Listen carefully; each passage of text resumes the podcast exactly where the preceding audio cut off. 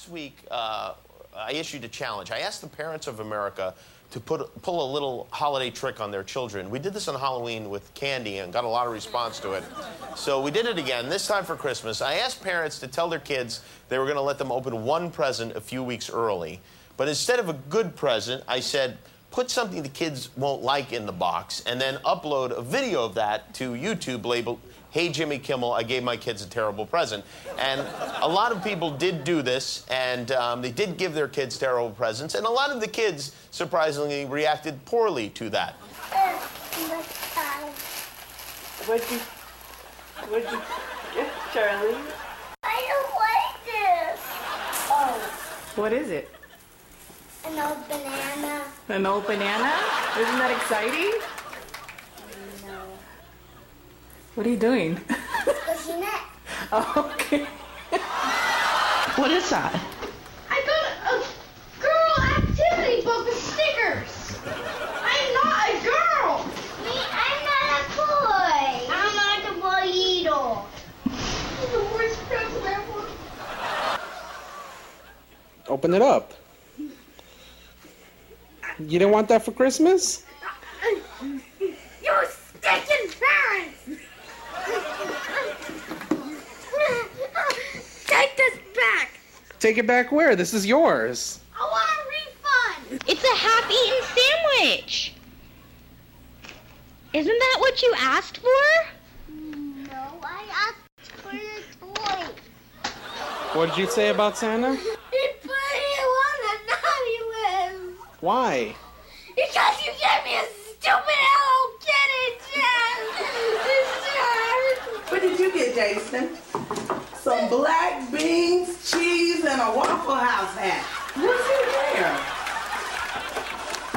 A bag of Oh, you got a Mr. Potato Head.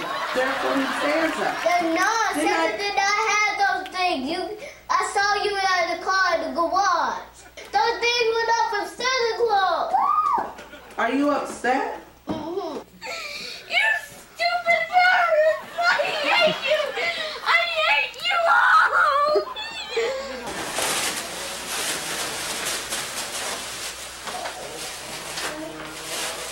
what? I got ponies! That was your great grandpa's hammer. I got ponies! What's guys? What's wrong? You're not excited about your I got presents? ponies. I don't want ponies. They're, gir- they're for girls. Guys, we, Mine is a stupid book. we thought really hard about what to get you this year. Well, you didn't do a very good job. It's the worst Christmas I ever had. Um, let me just say, if some of those kids were my kids, I'd take their real presents back. Yeah, uh, but that's hilarious. My favorite one is the mom that said, "Oh, you got black beans and cheese and a Waffle House hat." And then his brother got an actual potato, and she was like, "You got Mr. Potato Head." that was my favorite. Um, you know, I don't know what your best Christmas ever might have been. Think back right now. You don't have to say anything. Uh, it's not necessarily an all skate here where you're talking back to me, but think about what your best Christmas ever was. What, what did it look like for you? I think in this room, with this, this number of people, it's probably a lot of different things. But what was your best Christmas ever? You know, maybe it was the time when you were a child and there was a gift that you had been wanting, and you didn't think there was any way that your parents or even Santa could afford it. And so you get to Christmas morning and you open it up, and there it is. It is the present that you didn't think there was any chance you were going to get. And you remember opening that, and you remember thinking, man, this is the best Christmas ever. Maybe it was, you know, a little bit older in life for you. Maybe you were away at college, or maybe you were serving in the military and you didn't think you were actually going to get to be home for Christmas. And somehow the planets aligned and somebody somewhere pulled a string and you found the money or you got to get on that flight or you bummed a ride with a buddy and on Christmas morning you were at home with your family celebrating and you just you were old enough and mature enough to understand, man, this is the best Christmas ever. Maybe it's even a little older in life than that for some of you. Maybe as a parent or even a grandparent. in the last few years, at some point in your life, or maybe several years ago, you were sitting around looking on Christmas Eve or Christmas morning, and you were looking around the room and you saw your kids, or maybe your grandkids, or those that were close to you, and they were sitting with you in that room, and man, you thought, this is the best Christmas ever. I don't know what the best Christmas ever looks like for you. You know, I think for a lot of us, it can be a lot of different things. But here's what I know. Here's the way that I define the best Christmas ever.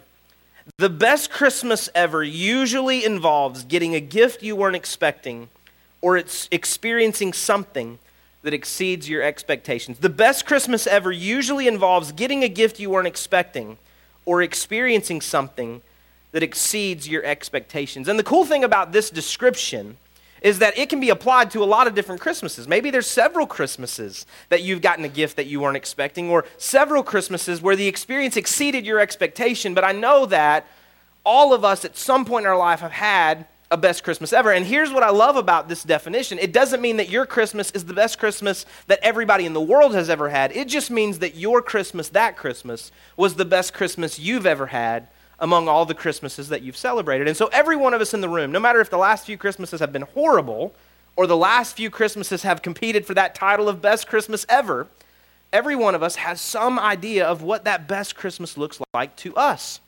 The other thing that I love about this description is if we go back all the way to the very first Christmas, we can find a similar depiction of a best Christmas ever.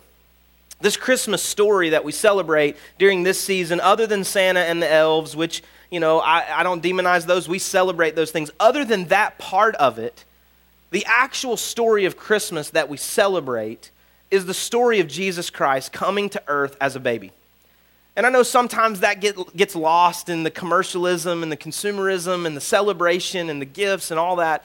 But really, the, the gift of and the celebration of Christmas is a story that we can read out of Luke chapter 2. And so if you've got a Bible, you can flip with me to Luke chapter 2. If you have an app on your phone or a smartphone or something, you can flip with me there to Luke chapter 2. If not, the words will be up on the screen in just a minute. But here's what I want you to know about what we're going to read today. We're going to read a lot about the words of a key character and group of characters in this story. We're going to read the words of some angels. Now, you know, in certain movies, even during this season or other seasons during the year, we read about angels, we hear about angels. But sometimes, you know, if we add in that part to the story, we can think that, oh, well, that's angels, and I don't see angels today necessarily, and so I'm not sure how true that is, and I'm not sure how that applies to me. But I don't want us to lose the fact or lose the idea here that in the story of Christmas, especially in the account here of Luke 2, and even in some of the other parts of the gospel accounts of Christmas, the angels play an incredible role in the telling of the Christmas story. I don't know if you've ever thought about that.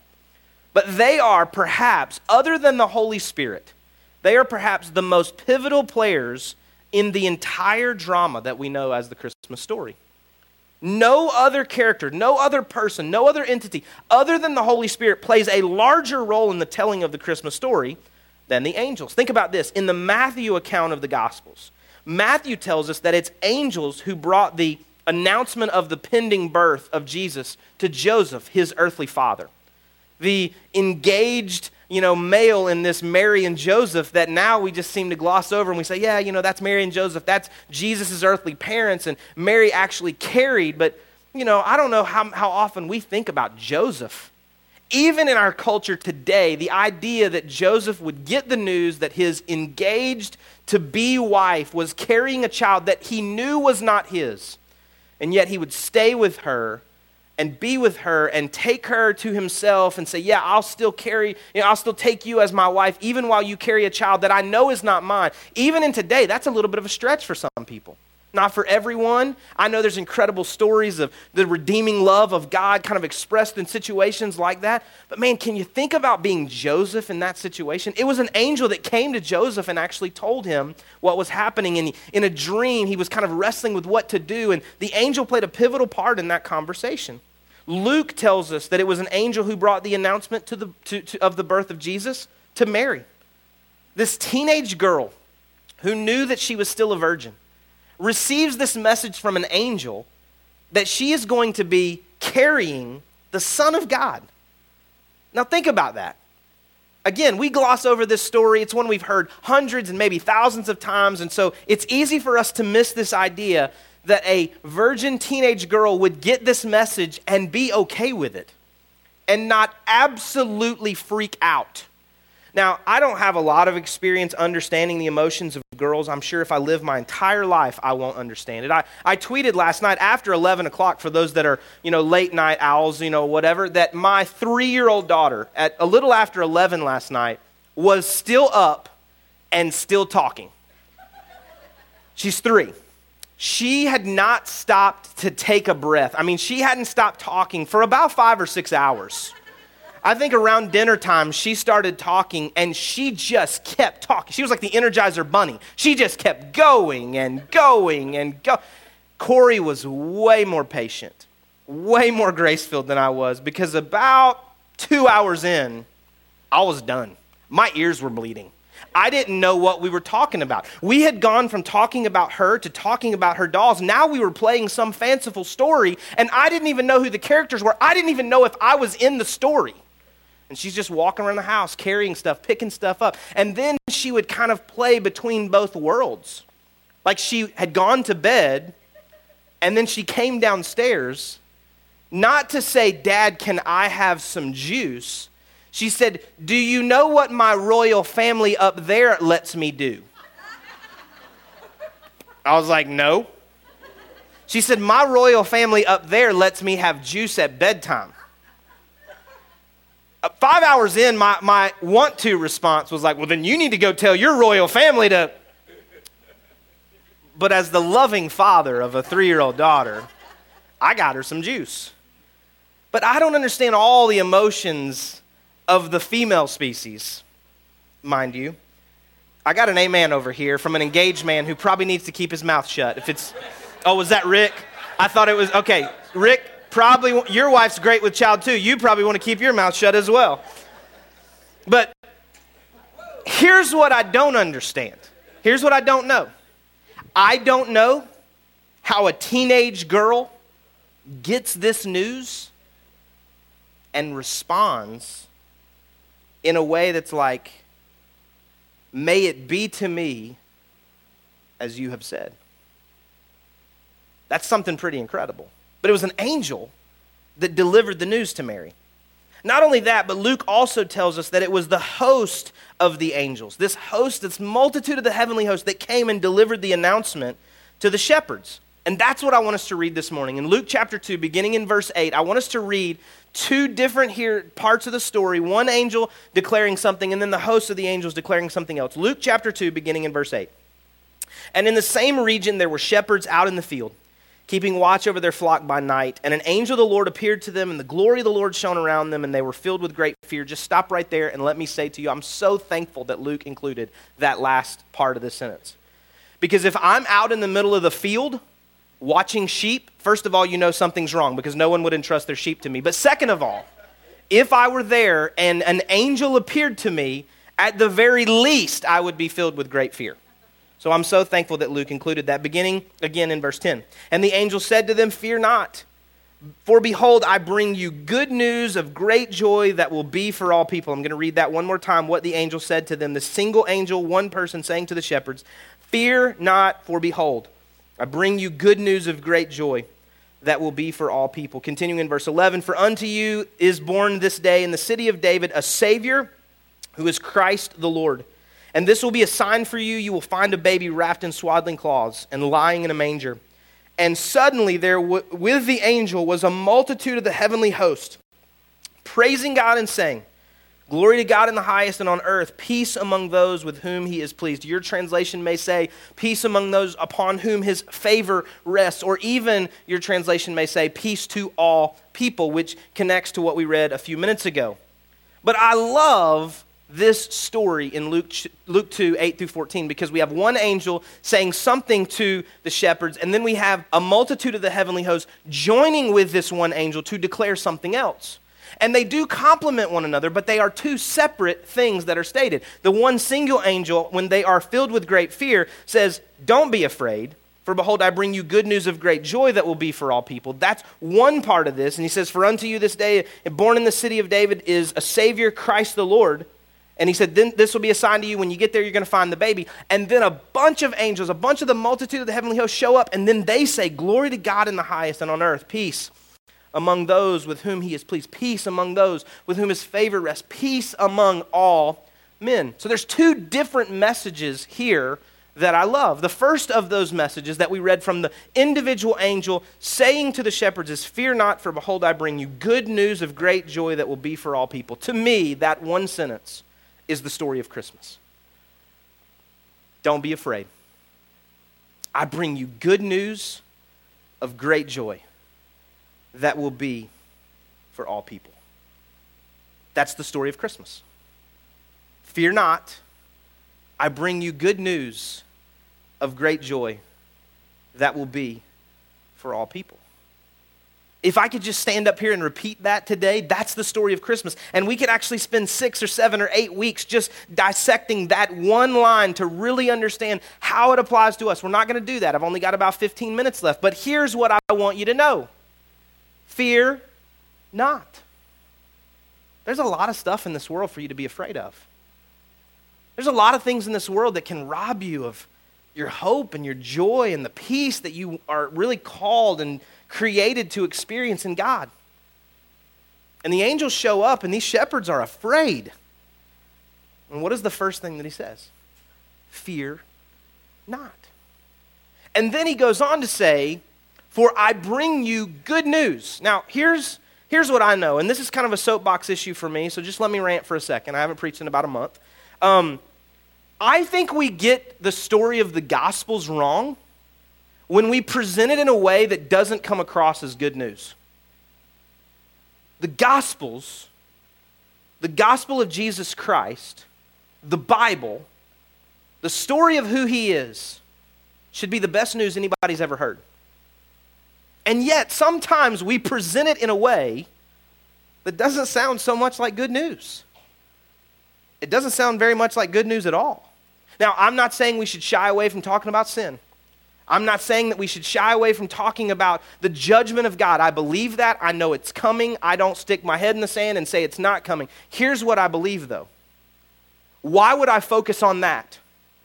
Other than to illuminate that its existence is real, when I can focus on the good news that God loved you and loved me enough to send his son Jesus Christ to earth so that you and I could stand before him on the day of judgment, understanding that we, take, we have taken on the righteousness of Christ.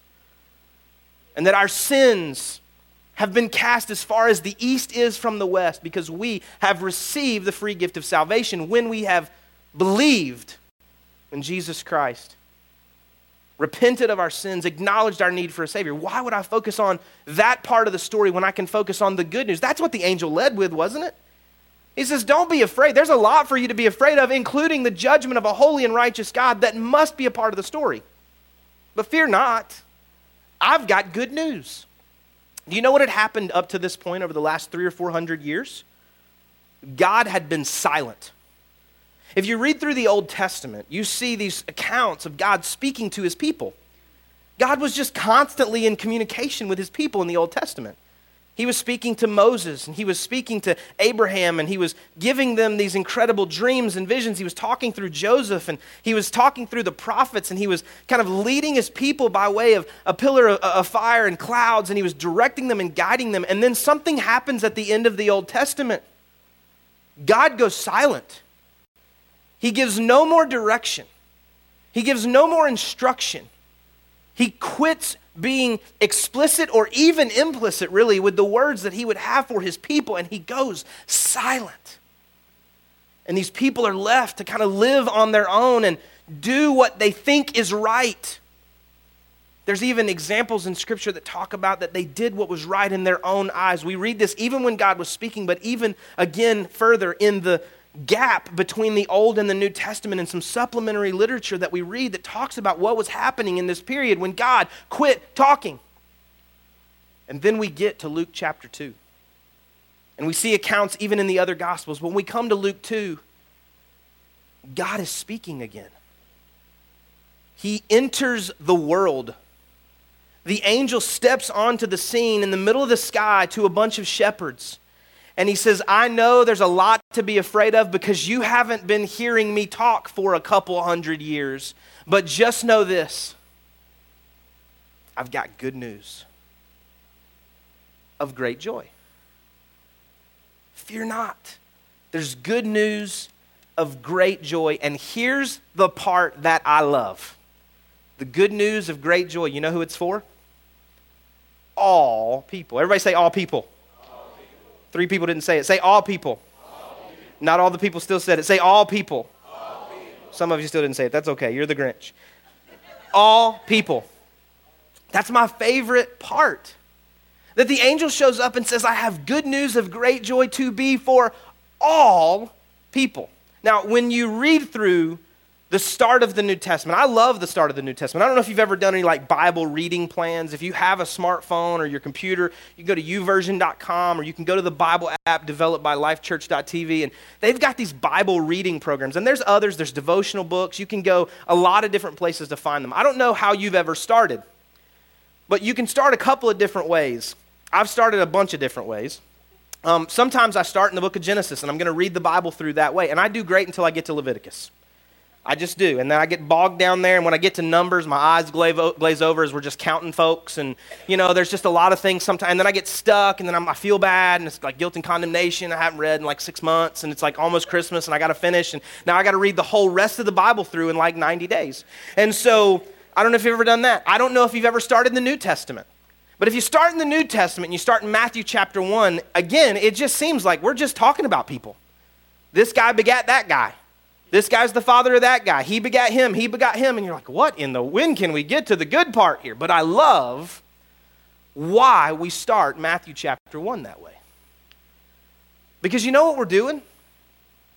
We're actually foreshadowing a little bit by looking back. I mean, that just blows your mind, right? It's inception in here. We're just going all through here. Matthew chapter 1 is this idea where we are looking at the stories of the past and the people of the past to understand what the angels are declaring in Luke chapter 2. That there's good news of great joy for all people. And you know who some of those all people are? Let me just give you a couple of examples that Matthew was talking about. He was talking about a guy named Judah. Judah, as you might know, was one of the brothers of Joseph, the guy that wore the, you know, the coat. That's why I'm wearing a coat today. Just to, no, I'm not. But he, he was one of the guys that sold Joseph into slavery.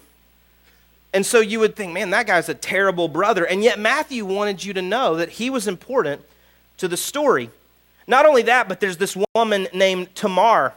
And she was this Canaanite daughter in law of Judah, who, because of Judah's negligence, took the desperate measure of posing as a prostitute to become the mother of two sons by Judah. I mean, this is like desperate housewives or something. Matthew also talks about a woman named Rahab. Yeah, the Rahab who was also a Canaanite prostitute, who believed in the God of Abraham and was saved by Joshua and the spies because she helped them along the way. There's also King David, who we know is the guy who, in the springtime, when kings go off to war, according to 1 Samuel, he was actually up on the roof and he sees Bathsheba bathing and he brings her to the palace. And not only does he have an affair, he also kills her husband. And then the child that they birth together actually dies. We read about these stories time and time and time again here. And here's why I think that's important because Matthew wanted you to know what Luke was going to tell you in Luke chapter 2 that there's good news of great joy for all the people. Because you know who those names are in Matthew chapter 1? They're the genealogy, they're the family tree of Jesus Christ. All these stories that we just read, and I just summarized briefly, these are just a few of the generations that preceded Jesus, through whom God chose to bring his son to the earth.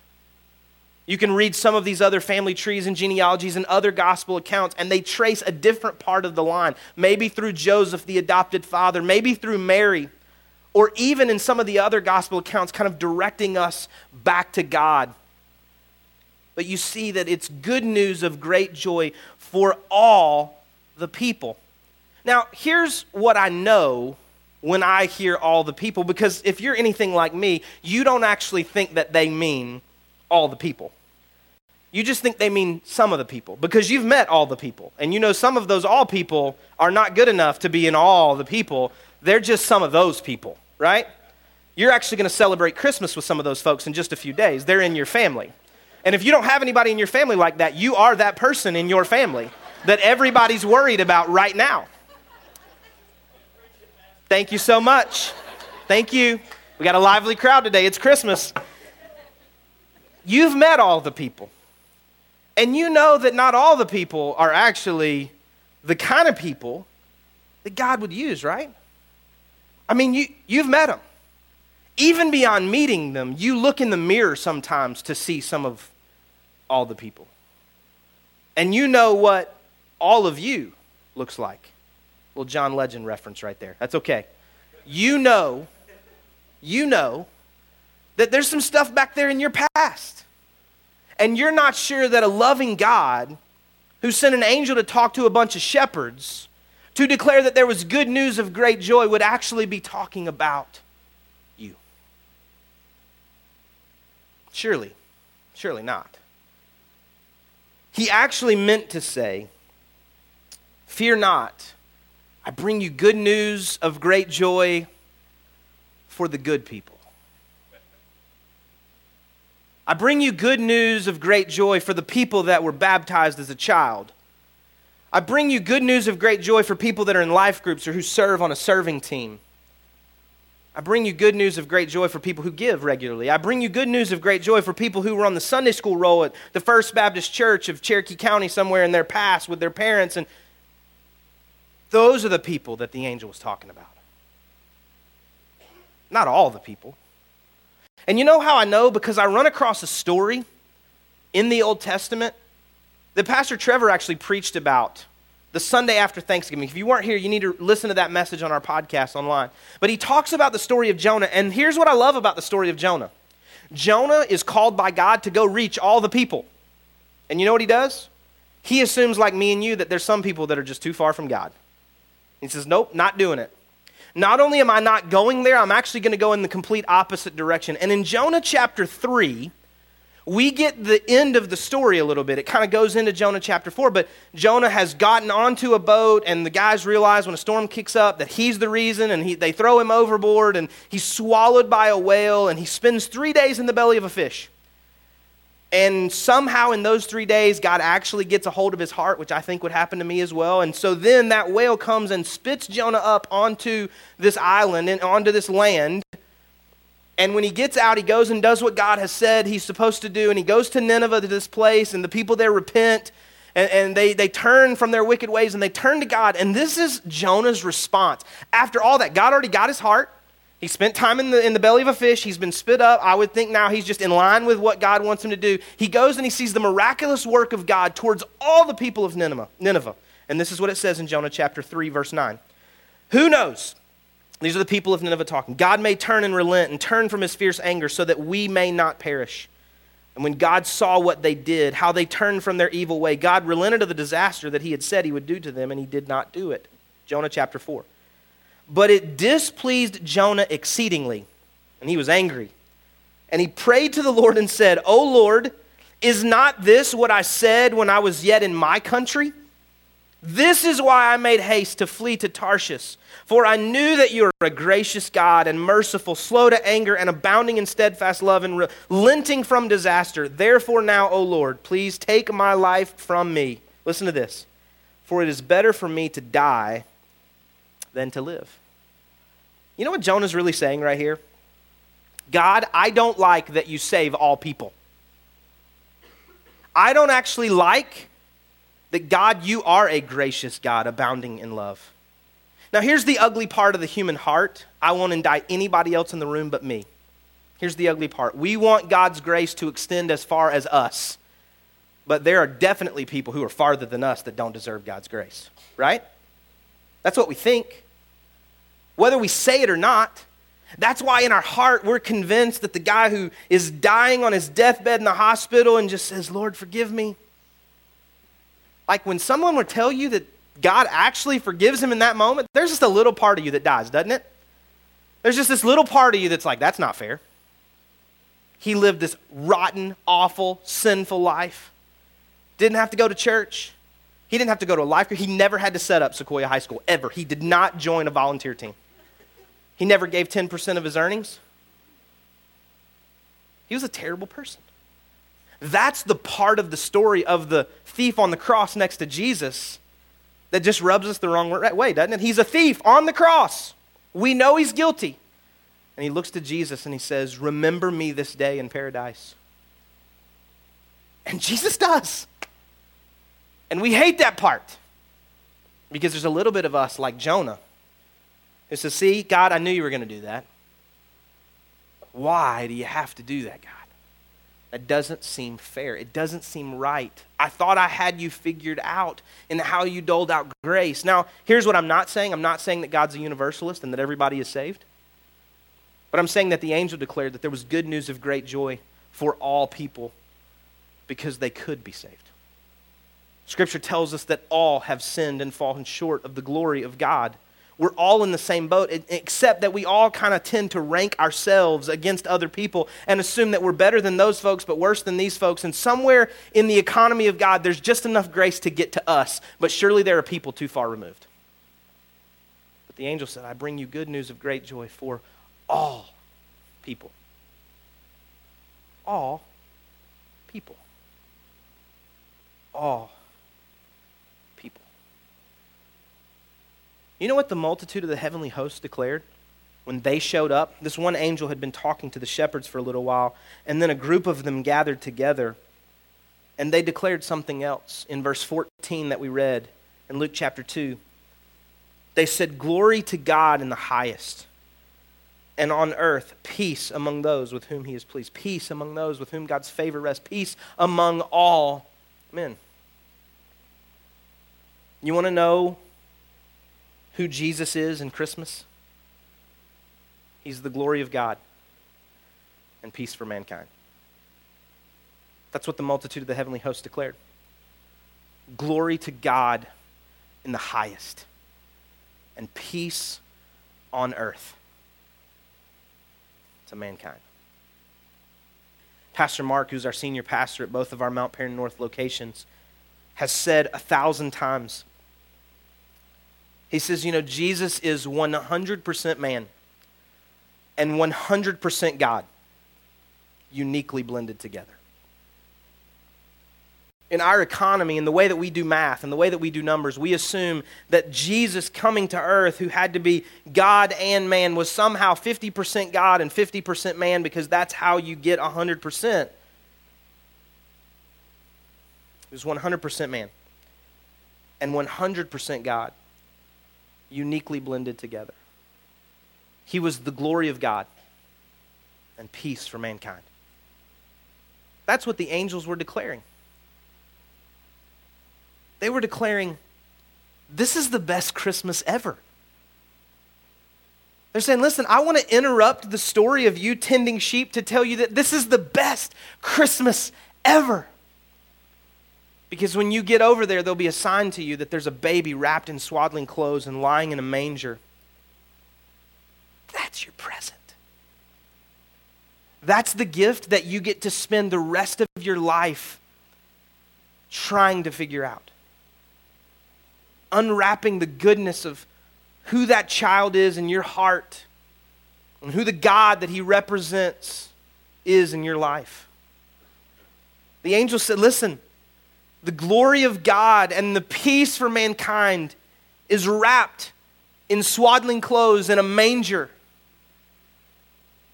And don't be afraid, because this is good news of great joy for all the people.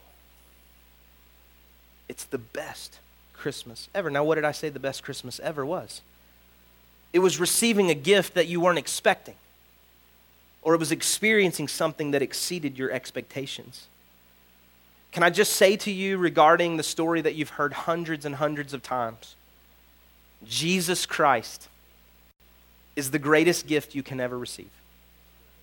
He is the gift you don't deserve and you probably didn't think you would get because you assume that you're outside of the group of all people.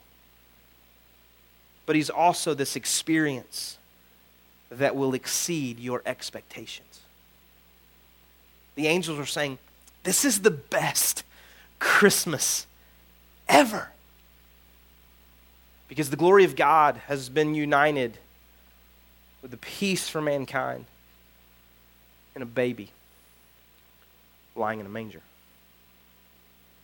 Now, there's two groups of people in the room today, and I understand that. There might even be more than that, but as I've prepared, I assume that all of us fall in one or two, one of these two camps. We need to receive Jesus. We need to open the gift that the angels were talking about and receive this unexpected gift of Jesus Christ. It's not a December to remember Lexus with a bow tied on it. It's not whatever the gift that you wanted as a child but didn't receive. It's, it's not that. It's an even greater gift than that. Because it's good news, and it's great joy, and it's peace, and it's hope. Right? Who, who did they say had come? They said, Born to you this day in the city of David. So the man part of God here in Jesus Christ is represented. Born to you this day in the city of David is Christ. He's the Savior. He's the anointed one of God. He's the once for all time sacrifice, which means that you don't have to live under the law any longer. You don't have to worry about making the sacrifice every time that you sin you can receive from God this free gift, this once for all time, anointed of God, this Christ, this Savior, because he didn't stay a baby. He became a man and he lived and he did ministry, and eventually, because of the ministry that he did and the message he proclaimed, that it was actually for all people, that's really what got him killed. Because there were a bunch of religious people who assumed they knew who God really came for. They assumed it was for them, just like sometimes we assume it's for us. That's what got Jesus killed. Is that the religious people assumed that they knew who all the people were. And surely it wasn't some of those people. But guess what today? If you have never received the gift of Jesus Christ, this gift, you are all the people. You're all the people. You're the person that Jesus came to earth for. Like it's you. This is the best Christmas ever. You've not been left out. You didn't show up to the tree and everybody opened a gift and you don't have one there. Maybe a minute ago when people were singing, you didn't know what to say.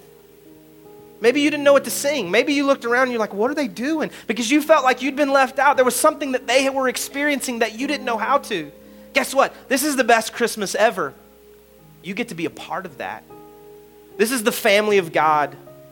So many people in this room have already accepted Jesus Christ, this free gift, into their hearts and into their lives. They have received him as the Savior, as Christ, the Lord. But there's a lot of people in this room that have not. And today could be your day. And here's this cool part of the story it's not necessarily a part of the Christmas story, but it's a part of the Jesus story. Scripture tells us that if you decide today to receive Jesus Christ into your heart and into your life, that it's the best Christmas ever in heaven, too. Because they are rejoicing. These angels that came and declared that it was good news of great joy for all people were just waiting on all the people to say, I want to be a part of all the people that receive the good news of great joy and receive Christ the Savior as Lord of my life and they just throw a big party. It's the best Christmas ever in heaven when you say, It's the best Christmas ever for me because I want to be all the people. There's another group of people in the room, and we're the, we're the folks that have received the gift. We've heard the message before in some other setting, some other context, and we've responded to that, and we've opened this gift of salvation into our lives and into our hearts. And I would say to you today the same thing that I have wrestled with for me over the last week or so. The angels came and declared to the world that God sent his son to people who need him. When was the last time you declared that to the people you know who need Him? When was the last time that we declared to the people we know in need of Jesus that He came for them? And that they're all the people. It's them. There's an incredible song that has just been on a loop on my computer and on my phone, in my car and in my office. I've been listening to this song for several months. It's not a new song, but for whatever reason, I, I'm not saying it was all pointing towards today necessarily, but man, this song has just been like just in my heart. And Sean and I have been dialoguing over the last few weeks about today's service and, and where we would wrap this thing up and how we would conclude this moment here. And I, I'd been wrestling with it. I think it was Monday of this week. I texted Sean and I said, Man, I don't know if it's even possible, but this is the song that I think captures so much of what I think the angels were declaring. Don't be afraid.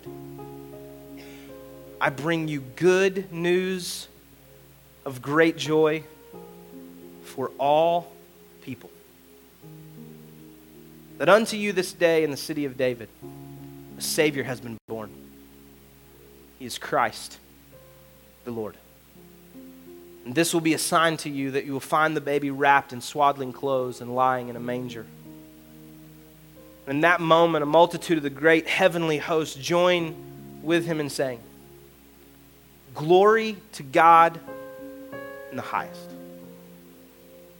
and peace to all people with whom God is pleased.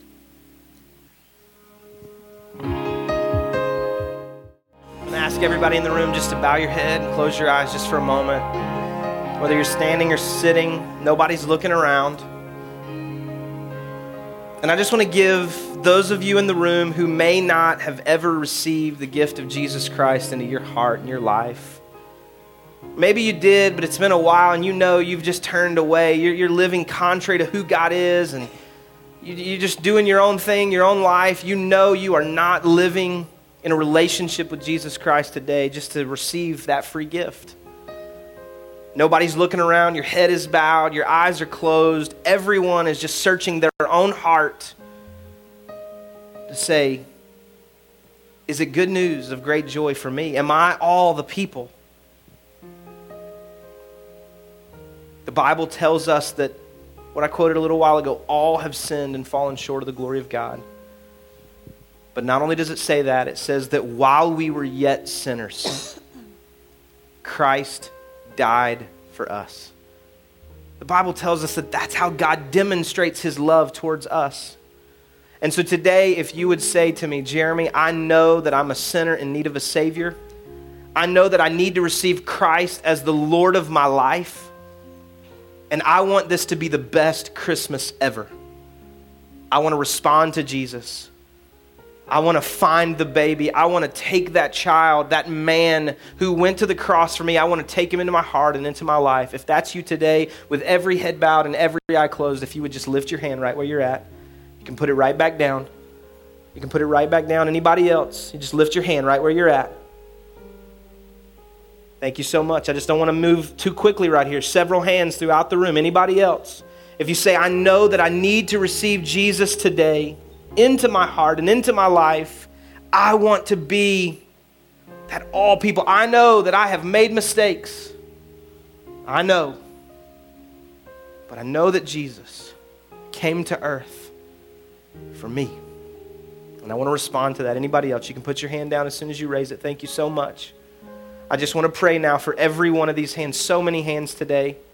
God, I thank you today for every person that lifted their hand. I thank you today, God, for every person that wants to make this the best Christmas ever. I thank you for every person that, for the first time, or maybe the first time in a long time, responds to you to say, I want to find the child that was sent to earth for me. I want Jesus to be in my life and in my heart. I want him to be the Lord and the Savior of my life. God, when they lifted their hand, it was just the outward sign of what you're already doing in their heart. And they're responding to you today, and I thank you for that. And I thank you that in that single moment, when their heart turns to you in recognition of themselves as a sinner in need of a Savior, as so many of us in this room, myself included, have already done, that God, in that moment, you forgave them. You, you didn't wait on them to do anything else, you just waited on them to recognize their need for you. And so, God, today, as they respond to you, as they seek your forgiveness, I pray that they would experience your love as they seek something that will cover their guilt and their shame, I pray, God, that you would just give to them your peace. That, God, you would extend to them hope in their hopelessness. God, I pray right now that this would be the best Christmas ever. I thank you, God, that in heaven it already is because of these people that have lifted their hand and lifted their hearts to you today to respond to their need for you. And God, I thank you that I'm a part of a church that celebrates that. Every single hand raised, every single heart turned to you is not just a number, it is a name and it's a story. And God, I thank you that we celebrate those things. Help us to walk with these people hand in hand as they take their next steps in a relationship with you.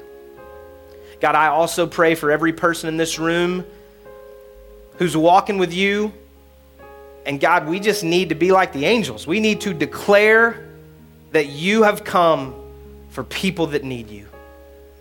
God, let me live a life that reaches far beyond this stage and enters into the homes of my neighborhood and when I'm out walking and when I'm at work and when I'm at lunch and help every one of us in this room that our lives would be a testament to who you are and that we would declare that there's good news of great joy for all the people. Don't let us try to determine who all means. God, let us declare that there's good news of great joy for all the people. Thank you for your son, Jesus, who is the glory of God and the peace for mankind. And thank you, God, that this is the best Christmas ever for a bunch of folks in this room. In Jesus' name we pray. Amen. Can we put our hands together today and just celebrate? What God has done.